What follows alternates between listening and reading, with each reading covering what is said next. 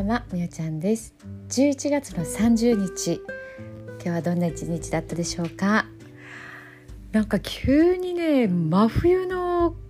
なんていう雪が降りそうなほどのね、風が、冷たい風がね、岡山は夕方ぐらいからね吹き出しました。昨日はねすごくぬくかったんですよ。気持ち悪いようなこうぼやっとした感じで、子供が帰ってきて制服の上着を逆にして吊るして干してるんでしょうね。今汗かいたって言って、でもね多分今日はねもうほんと寒いと思います。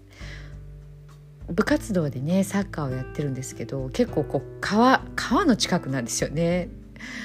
いやー、今日どんな格好で行ったのか分かんないけど、もう動いても多分ね温まらない冷たさじゃないかなっていうふうにね思います。一日でねこんなに変わるんですよね。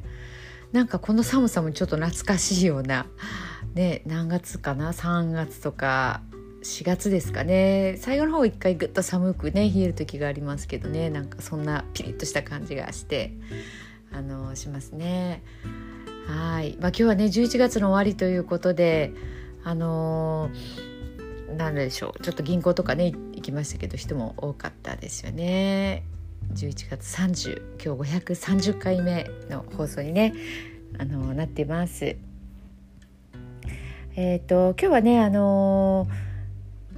昔私が社員で勤めてたスポーツクラブがあるんですけど、その上司だった人がねコンサルなんですね。で、まあ、いろんなスポーツジムを立ち上げてて、今日はね岡山の倉敷っていうところにね立ち上げたので、そこにねちょっと見学というか体験というか開店祝いを持って行ってきました。ちょっとねお話をいろいろさせてもらったんですけどね、もう本当に私が現役でやってて出た時とね、もういろんな事情が変わってるんだなと思って、この業界自体っていうのが本当にねもう生き残りをかけて今いろいろみんなやってるんだっていうことを知りましたね。まずこう指導者が育ってないっていうところで、私たち世代から下がねいないんですよね。これ私も感じるんですけど、多分若い人たちがそのインストラクターになる場所もないし、若い人たちがスポーツクラブに行くっていう感覚ももう今ちょっとないんだろうなっていう感じでしょうかね。結構年齢層高いんですよ。もうこれは前から言われてたんですけど、本当にジジババクラブって言ってね言葉がちょっと悪いですけど、まあ、私もね言ってますけど、まあ、本当にそんな感じですよね。パーソナルジムとか、まあ、ちっちゃいねこうプールとかスタジオのないジムはね全国展開でいろんなところにあるんですけど、まあ、あるにはあるんですけど、まあ、聞いた感じだとなかなか黒が出せないっていう感じみたいですね。まあ、そんな中ねどうやっていくかっていうところを今回も考えられててね、ピラティスとセットみたいな感じで、まあ、ピラティスのマシーンが入ってるんですよね。キッキがあるんですけど、まあ、そういったものでね、ここのスタジオはB2-1 って言いますね。24時間ジム&ピラティスの B2-1、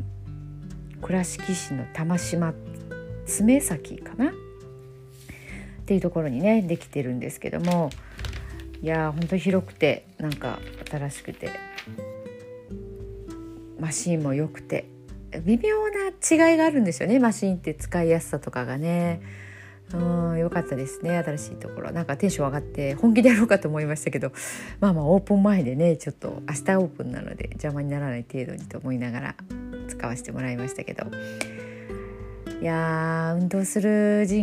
ムの人口ってね、私たちの時に 3% って言われてて、人口 3% で、そっからね上げて5に上げて10に上げて、みんなでねこう健康になったらいいなっていう考えがねあって、いろいろ頑張ってたんですけど、まあちょっとねコロナ禍とかああいう影響を受けやすいんですよね。コロナ禍の前の何でしたっけ、あれリーマンショックか、あれでガクンとなって、コロナ禍はもう一回ね閉めちゃったから、やめた大会届を出している人たちがなかなか戻ってこなかったりっていうのもあるんですよね。いろんなことがこうあって、やっぱりお金を払いながらね毎月払ってるっていうところもあるので、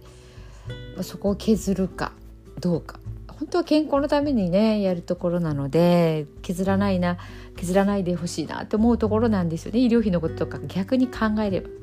だけど、こうご年配の方とかお時間ある方はあれですけど、お仕事してる方はなかなかね通えなかったりすると、幽霊会になったりもそのままね大会になったりっていうところがあって、なかなかね難しいところですね。何かねこう自分で歩くとかね走るとかが習慣化している方はいいんですけどね、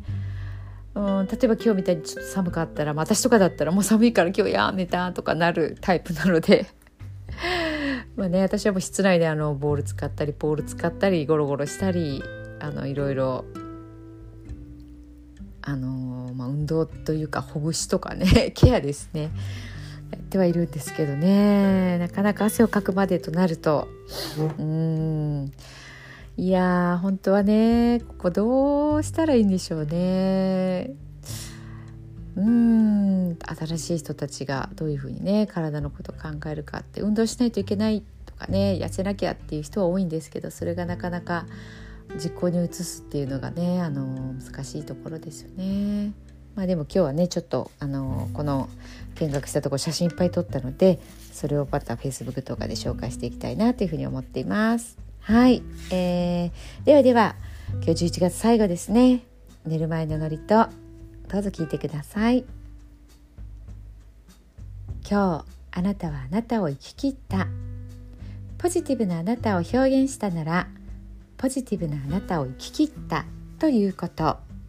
ネガティブなあなたを表現したなら、ネガティブなあなたを生き切ったということ。今日あなたはあなたを生き切った。明日からのあなたの人生は、寝る前のあなたの素晴らしいイメージから想像される。あなたが本当に生きたかった人生は、今この瞬間の眠りから始まる。あなたには無限の可能性がある。あなたには無限の才能がある。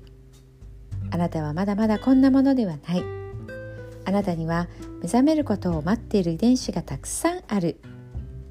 もし今日あなたの現実において、自分はダメだと思うような出来事が起こったとしても、嘆く必要はない。それはあなたがダメなのではなく、あなたに素晴らしい部分が見えていなかったというだけだから。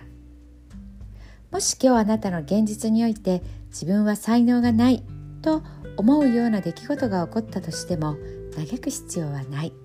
それは才能がないのではなく、まだ才能が開花していないだけなのだから。今日悔やむ必要はない。今日起こったことは起こる予定だっただけのことだから。もし今日あなたの一日が素晴らしい一日だったなら、明日はさらに素晴らしい一日になる。もし今日あなたの一日が誇らしい一日だったなら、明日はさらに誇らしい自分に気づく一日になる。あなたはまだまだこんなものではない。明日のあなたはこんなものではない。あなたにはまだまだ可能性がある。あなたには目覚めることを待っている遺伝子がたくさんある。遺伝子のスイッチを入れれば入れるほど、あなたは自分の可能性に目覚め、才能に目覚めていく。素晴らしいあなたをイメージしよう。眠っている間にそのイメージが記憶となり、その記憶が明日のあなたの現実を作っていく。あなたの遺伝子を目覚めさせるのは、あなたがあなたを信じる力。あなたは素晴らしい。あなたには価値がある。明日は明るい。たくさんの希望がある。あなたの一呼吸一呼吸があなたを癒し、あなたは黄金の光に包まれ、眠っている間にあなたのエネルギーを浄化し整える。今日あなたはあなたを生き切った。明日からのあなたの人生は、寝る前のあなたの素晴らしいイメージから想像される。